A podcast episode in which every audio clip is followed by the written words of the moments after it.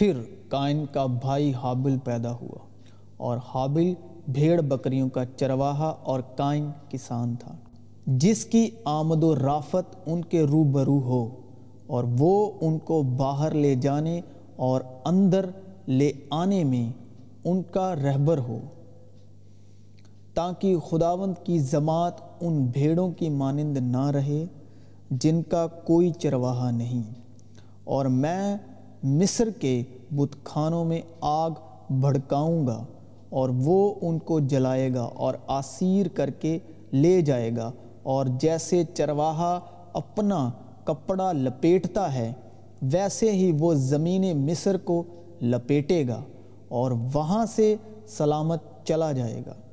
اور میرا بندہ داؤد ان کا بادشاہ ہوگا اور ان سب کا ایک ہی چرواہا ہوگا اور وہ میرے احکم پر چلیں گے اور میرے آئین کو مان کر ان پر عمل کریں گے۔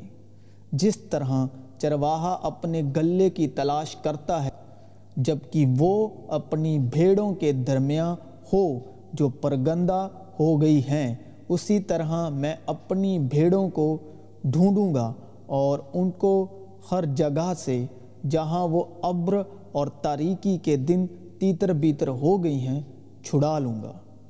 دیکھ، وہ شیر ببر کی طرح یردن کے جنگل سے نکل کر محکام بستی پر چڑھ آئے گا۔ پر میں اچانک اس کو وہاں سے بھگا دوں گا اور اپنے برگزیدہ کو اس پر مقرر کروں گا، کیونکہ مجھ سا کون ہے کون ہے جو میرے لیے وقت مقرر کرے؟ اور وہ چرواہا کون ہے جو میرے مقابل کھڑا ہو سکے اور سب قومیں اس کے سامنے جمع کی جائیں گی اور وہ ایک کو دوسرے سے جدا کرے گا، جیسے چرواہا بھیڑوں کو بکریوں سے جدا کرتا ہے۔ اور اس نے اتر کر بڑی بھیڑ دیکھی اور اسے ان پر ترس آیا، کیونکہ وہ ان بھیڑوں کی مانند تھے جن کا چرواہا نہ ہو۔ اور وہ انہیں بہت باتیں سکھانے لگا۔ میری بھیڑیں میری آواز سنتی ہیں اور میں انہیں جانتا ہوں۔ اور وہ میرے پیچھے پیچھے چلتی ہیں اور میں انہیں ہمیشہ کی زندگی بخشتا ہوں۔ اور وہ اب تک کبھی ہلاک نہ ہوں گی۔ اور کوئی انہیں میرے ہاتھ سے چھین نہ لے گا۔ میرا باپ جس نے مجھے وہ دی ہیں سب سے بڑا ہے اور کوئی انہیں باپ کے ہاتھ سے نہیں چھین سکتا۔ میں اور باپ ایک ہیں اور میری اور بھی بھیڑیں ہیں جو اس بھیڑ کھانے کی نہیں۔ مجھے ان کا بھی لانا ضرور ہے اور وہ میری آواز سنیں گی۔ پھر ایک ہی گلہ اور ایک ہی چرواہا ہوگا۔ لیکن جو دروازے سے داخل ہوتا ہے، وہ بھیڑوں کا چرواہا ہے۔ دروازہ میں ہوں۔ اگر کوئی مجھ سے داخل ہو، تو نجات پائے گا اور اندر باہر آیا جایا کرے گا اور چارہ پائے گا۔ اچھا چرواہا میں ہوں۔ اچھا چرواہا بھیڑوں کے لیے اپنی جان دیتا ہے۔ اچھا چرواہا میں ہوں۔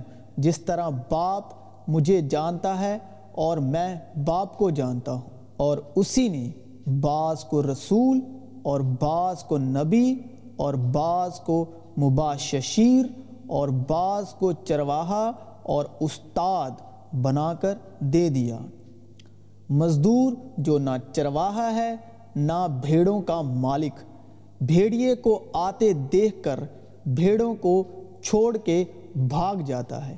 اور بھیڑیا ان کو پکڑتا اور پرگندہ کرتا ہے۔ اور خداون کا کلام مجھ پر نازل ہوا کہ اے آدم ذات، اسرائیل کے چرواہوں کے خلاف نبوت کر۔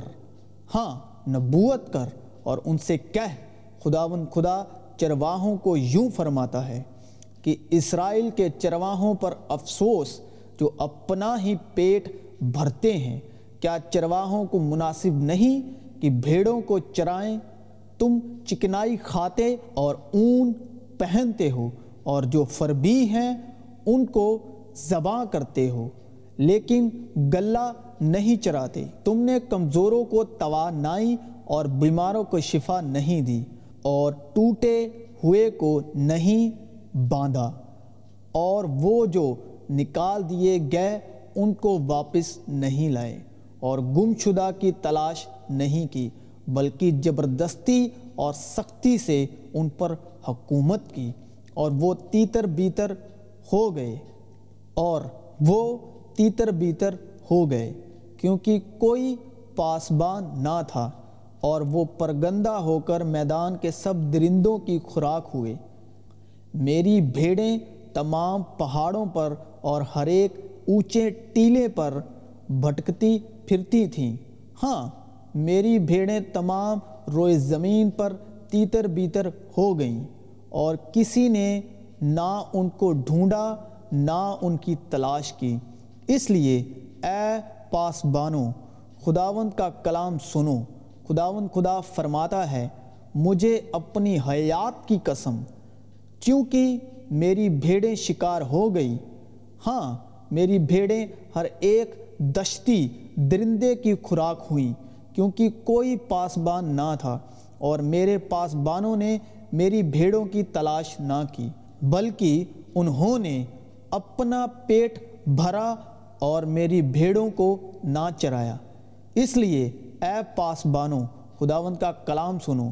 خداوند خدا یوں فرماتا ہے کہ دیکھ، میں چرواہوں کا مخالف ہوں اور اپنا گلہ ان کے ہاتھ سے طلب کروں گا اور ان کو گلہ بانی سے مزول کروں گا اور چرواہے آئندہ کو اپنا پیٹ نہ بھر سکیں گے کیونکہ میں اپنا گلہ ان کے منہ سے چھڑا لوں گا تاکہ وہ ان کی خوراک نہ ہو کیونکہ خداون خدا فرماتا ہے، دیکھ، میں خود اپنی بھیڑوں کی تلاش کروں گا اور ان کو ڈھونڈ نکالوں گا۔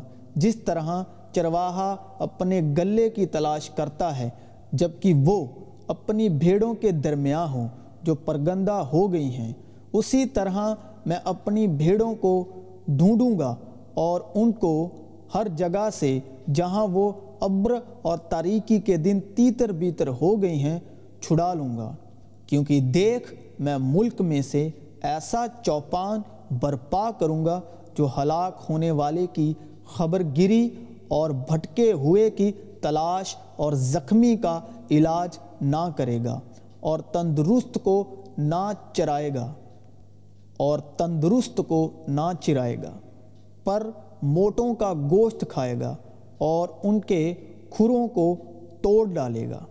اس نباکر چرواہے پر افسوس جو گلے کو چھوڑ جاتا ہے، تلوار اس کے بازو اور اس کی دائنی آنکھ پر آ پڑے گی، اس کا بازو بالکل سوکھ جائے گا اور اس کی دائنی آنکھ پھٹ جائے گی۔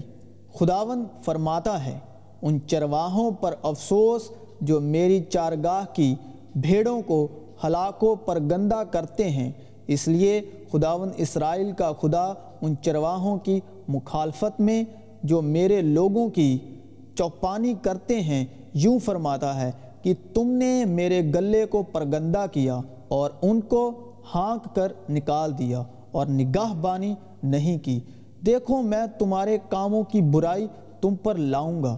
خداون فرماتا ہے، پر میں ان کو جو میرے گلے سے بچ رہے ہیں، تمام معاملک سے جہاں جہاں میں نے ان کو ہانک دیا تھا، جمع کر لوں گا اور ان کو پھر ان کے گلہ خانوں میں لاؤں گا اور وہ پھیلیں گے اور بڑھیں گے اور میں ان پر ایسے چوپان مقرر کروں گا جو ان کو چرائیں گے اور وہ پھر نہ ڈریں گے، نہ گھبرائیں گے، نہ گم ہوں گے۔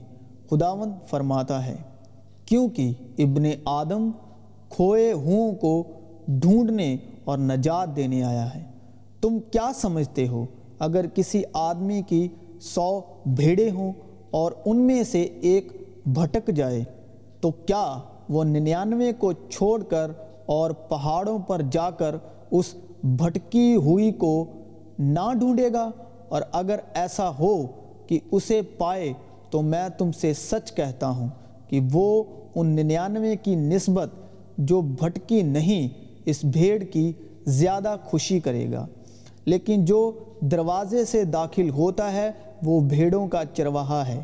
اس کے لیے دربان دروازہ کھول دیتا ہے اور بھیڑیں اس کی آواز سنتی ہیں اور وہ اپنی بھیڑوں کو نام، بنام بلا کر باہر لے جاتا ہے۔ جب وہ اپنی سب بھیڑوں کو باہر نکال چکتا ہے تو ان کے آگے آگے چلتا ہے اور بھیڑیں اس کے پیچھے پیچھے ہو لیتی ہیں کیونکہ وہ اس کی آواز پہچانتی ہیں۔